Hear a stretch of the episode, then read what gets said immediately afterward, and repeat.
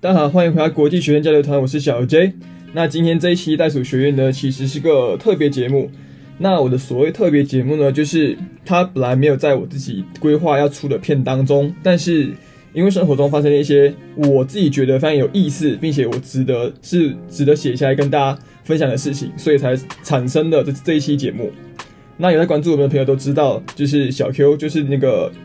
表达欲极其旺盛，然后每年每一天的留音日记日更都能哔哔叨叨二三十分钟的一个输出狂魔。但我呢，一般来说就我没有特别的喜欢分享自己的生活。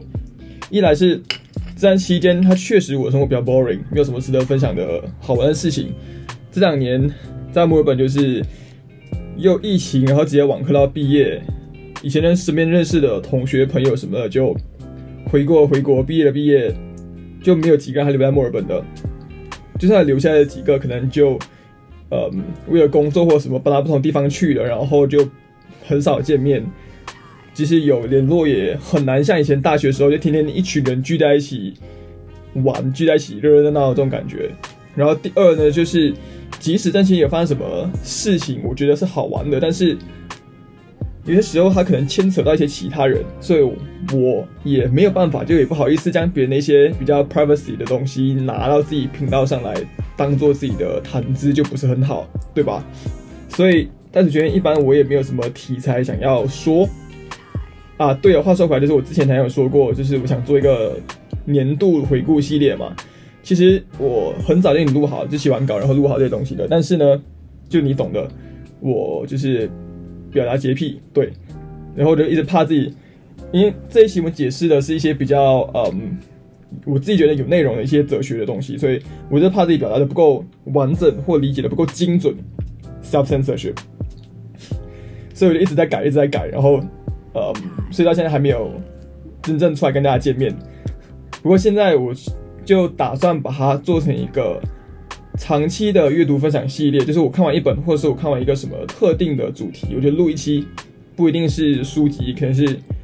生活中其他东西之类都可能。OK，那今天这一期呢，就是嗯，Long story short，就是我恢复单身了，就是鼓掌。这句话不不是一个什么嗯难过的事情，应该用一个非常 triumphant 的语气去说出来。如果大家记得，或者是有人听过去年底我出那一期年度回顾，就是《圣城荒漠与乱流》的话，就知道，呃，我去年一个女朋友，我带她给她代号是小兰。那事情是这样子的，前几天呢，我们有一个共同的教会的朋友被求婚了，然后他答应了，然后男方跟女方，我们是我们都认识很久的，然后他们都是九七年的，然后他这一对的就是大家公认，呃，一对非常。般配，然后不管是嗯外表、个性，还是学业能力，都是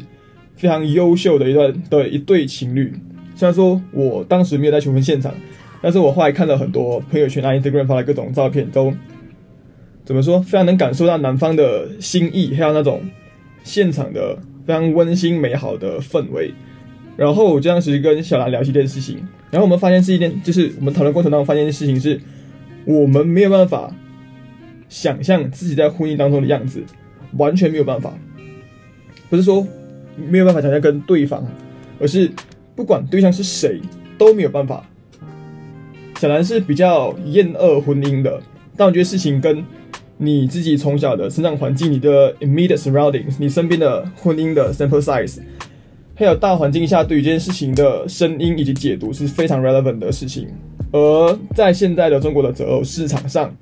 首先，由于当代年轻人和上一辈的家庭婚姻价值观的冲文化冲突，然后性别对立问题啊、男女人口不平均等等非常的 structure 的社会因素，我自己觉得恐婚以及不婚才是现代人的常态。然后我以前就非常不理解，为什么有人年纪轻轻就想结婚，就是哈，你有什么？我不懂，我真的不懂。然后后来我就。我是这样理解的，就是 OK，每个人都有自己的憧憬，有自己的理想。那我就把结婚这件事情呢，当做他们的理想，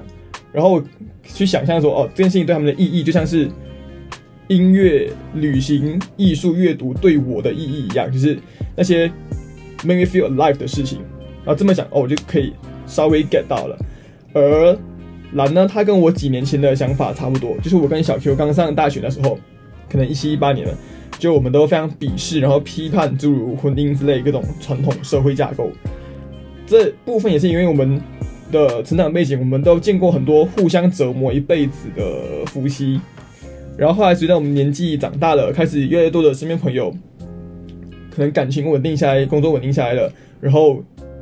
逐渐开始要打算走入婚姻之后。我们才慢慢的去理解婚这个 construct 的价值，也比较没有那么 critical。尤其是到小 Q 他现在有了现在的女朋友小萝卜之后，他对婚姻的态度跟理解肯定又跟我们那时候是不一样的了。蓝的想法呢，大体上跟我们当时差不多，就是觉得第一是很多余，第二是它没有什么意义，但可能它更多比我们更多一层 feminism 的视角，就是历史上中传统的。一夫一妻制，很多时候是建立在对女性的剥削和压迫上的。虽然说平权跟家庭并不是一个鱼与熊掌的两难问题，但是如果在他的个人视角、他的理解理解以内，婚姻这个制度，如果他长期以来在某些地方，并不是所有地方啊，在某些地方被利用为合法的压迫工具的话。那他不想要 uphold 这个制度也是非常合理的事情，我非常能理解。那至于我自己呢，我对婚姻态度就跟我对生命、对死亡一样。如果有见过，就是看过我前阵子在 Instagram 上发了一篇关于理解死亡、关于不做计划的出走的文章的话，就会知道，我将他们都看作是一张空白的画纸，我可以用任何方式去建造、去书写属于我自己的故事。而婚姻也好，生命也好，死亡也好，都只是一个创作的媒介，一个创作的范围，这段故事的主题而已。那我自己理想中的婚礼呢是这样的，我看我描述给你们听。我不，第一，我不要婚宴，我不要求婚仪式，我不要西装、婚纱、戒指。我想在某段旅游的过程当中，我和我当时的那时候的伴侣坐在海边，然后我们突然有一种默契。心有灵犀，然后就说我们结婚吧。然后他说好，然后我们就沿着海边走到一座破破烂烂的老教堂，然后就是红色砖墙那种。然后我就和里面老神父说：“哦，我们现在要结婚，请他帮我们证婚。”我想象里面那个老神父应该是不会、不太会说英语的，我觉得他大概是说什么 Spanish 或 Portuguese 之类的。然后我们就艰难的通过一些零零零零乱乱的 Spanish 跟。英语还有手语肢体表达，然后表达我们意思哦，让他 get 到我们要干嘛。然后我们就随便拿了一个什么头巾之类的当做面纱，然后就这样结婚了。我们不需要让任何人知道，因为这可以是一个完全属于我们两个人的时刻。这是我理想当中的婚姻场景。我之所以我自己不感冒求婚这件事情呢，是因为我的理解啦，求婚这件事情它设定了。这段关系当中有一方是主动的，有一方是被动的，一方求，一方给，一方答应。然后传统上设定这样子的角色分工是，呃，一边是男性，一边是一边是女性来扮演。那我不认同这样子的形式，这样子的关系的，呃，权力关权力方式。那我我自己觉得关系应该是平等的，是双方达成一个共识，像是一个像是经理经营企业一样，你有百分之五十的股份。我有百分之五十的股份，我们做什么东西都需要经过彼此的同意，而且不光刚刚是 consent，应该是要有 genuine interest，这才是这才够，我们才可以共同去进行某件事情，这个才是 mutual respect。所以说我可以结婚，我不排斥这件事情，但是我要以我的方式去重塑对婚姻的理解，我要以我的方式去做这件事情，就像我要以我的方式生活，然后我要以我的方式去死一样。那说完婚礼，我们跟小梁又聊了自己的葬礼，自己理想中的葬礼。然后他说他不想办葬礼，然后他也不想被埋在土里，他想海葬，就像那个小美人鱼一样，在把骨灰撒进大海的那一刻，就瞬间成为彩色泡泡，然后消失。然后他还希望一件事情，我觉得很有趣，就是在海葬的时候，他希望当他骨灰被撒进海里的时候，那一瞬间所有人。所有活着的人关于他的记忆全部都消失，这样他们就不会伤心。而他如果他自己知道他死前他知道哦，我身边的人在我死后就会忘记我的话，他们就可以好好继续生活，他也会很开心的。那我觉得这个梦想是非常第一非常浪漫，而且非常的童真，然后非常善良的。然后我们在对抗死亡等于悲伤这个概念上，我们的立场是一致的。他的方式是用遗忘去消除，通过让别人忘记他，而我是选择大张旗鼓的去向这个悲伤的理解宣战。我建议你自己想一想啊，就是死亡是每个人每个生物他都一定会面临的事情，是一个不可逃脱的命运，是西西弗的雏形。西西弗的概念，我在以后出了讲解加缪的时候会提到啊。为什么？为什么我们不选择在？一个人生命的最后时刻，去庆祝他曾经来过这件事情，去庆祝他在活着期间所带来给我们的一切。我们为什么要去选择悲伤？我不懂，我是真的不懂。但或许你可能会想说，你自然而然将死亡跟悲伤这个东西联系在一起，觉得它是必然的联系。但我觉得它不是，而我们要去质疑这种必然，因为生活上生活当中有很多事情是我们不经思考。我们就把它当做是必然的东西，然后就这样这样接受。我们要去意识到一件事情是，悲伤是一种约定俗成的选择，是我们被教导出来的结果。像很多小孩子，他第一次可能见到自己的长辈爷爷奶奶死亡的时候，他们很常会问一个问题是：哎，妈妈为什么爷爷不会动了？然后妈妈会怎么回答？说可能会说爷爷睡着了。或者说爷爷去别的地方玩了，但是你觉得，然后那小孩子可能就啊没什么反应哦，那爷爷睡着了，那我就等他起来再去玩，然后就跑走了。但你真的觉得小孩子不理解死亡吗？我是不觉得啊，连动物都知道什么叫死亡。我是觉得小孩子只是不理解死亡为什么要痛哭流涕而已。现在大家可能都看过的那个黑人抬棺的鬼畜视频，它证明了。对死亡的悲伤只是一种文化对死亡的解读方式而已，它是一种 social construct，它不是一个 universal 的人类的生物的共同反应。当它是一种 social construct 的时候，就代表说它的意义是可以被改变的。正如这几千年来，我们对生命的理解不停的被在转变，我们对关系的理解不停的在转变。我们为什么要放过死亡？为什么我们不能改变我们对它的理解？为什么要接受这份被强加在每个人身上的约定俗成的悲伤？而你明明可以选择，你不去承受它。所以，正如我的 title 这一期的主题说的，各位亲爱的，请在我的葬礼上尽情狂欢吧。Let's make a fucking mess on my funeral。不管我究竟在天有没有灵，九泉之下有没有知，我都希望说。我都希望说，我可以带给这些来参加我的葬礼的人最后一份快乐。活着是这样，我死了也要这样。人的生命之所以能摆脱肉体的限制，就是因为我们有灵魂、有思想，我们可以创造出比我们的肉身的寿命要更长远、长远的多的东西。我们自己想，我们往做到看一看，我们周围有什么东西不是过去的人所遗留下来的结果？我们现在的生活，我们所有的物质条件。我们天天享受的科技的便利、交通的发达、社会结构的完善、法律的保护，那些我们小时候被教导的那些为人类做出过伟大贡献的名字，正是他们生命的延伸，造就了今天我们所处在的世界。所以，我想，如果我能留下什么的话，我想留下就是这件事情，就是我想要人们去歌颂生命，它来过，我们不要哀叹它远去。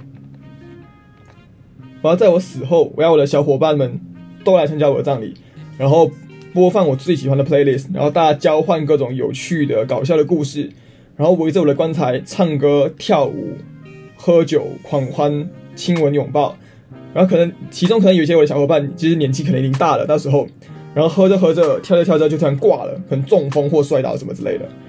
然后你可以在天堂路上，我突然遇见他，就哎 fuck 你怎么来了？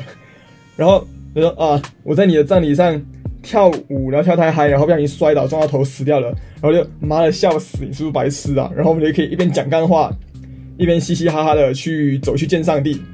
多快乐啊，是不是？Anyway，就是呃，我们说回来，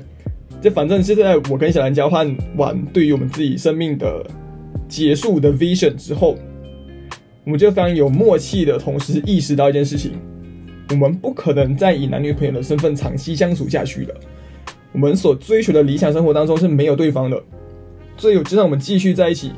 也只会让双方都 compromise 自己，然后去 compromise 自己想要过的生活。虽然说感情当中你会有妥协跟磨合的时候，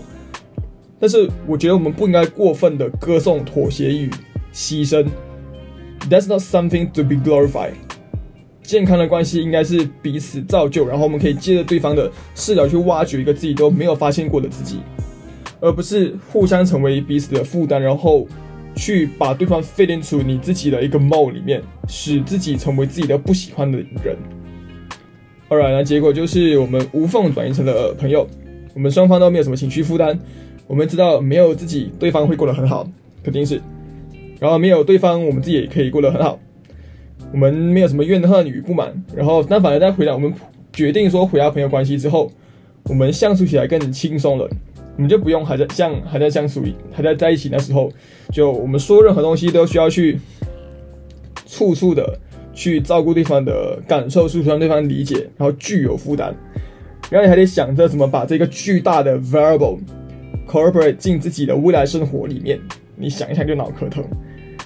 然后当然还有一点就是。我不喜欢用分手或者 break up 这个词义的中文或英文，因为我觉得这个词语它本身的意义都是负面的。虽然有和平分手这件事情，但是你自己想，我们为什么要特别 specify 和平这个形容词？因为分手本身被赋予了负面意义，你才需要去加一个 remark，加一个正面东西去改变它本来的意思。所以我不觉得这些词语适用于我们的情况，然后我也想不到有什么适合的，所以呃。这边可以争取一下大家的意见，那些什么有想法的同学可以在底下留言或者私信我们，告诉我们说啊，这种关系这种情况，你们有什么你们觉得更适用来描述的词语？那同样的，其实我也觉得像是什么男女朋友或者是朋友这些词汇，也没办法很准确的去概括我们的关系。我从来就不觉得人与人之间的关系是可以简单的用亲情、友情、爱情的三个如此。大如此广泛、如此模糊的 category 去概括的东西，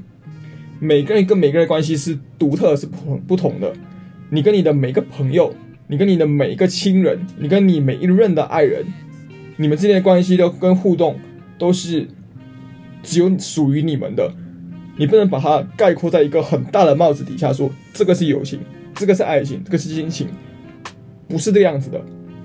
我觉得只是我们的语言，以我们所知道来说，可能中文也好，英文也好，对关系人与间人与人之间的关系的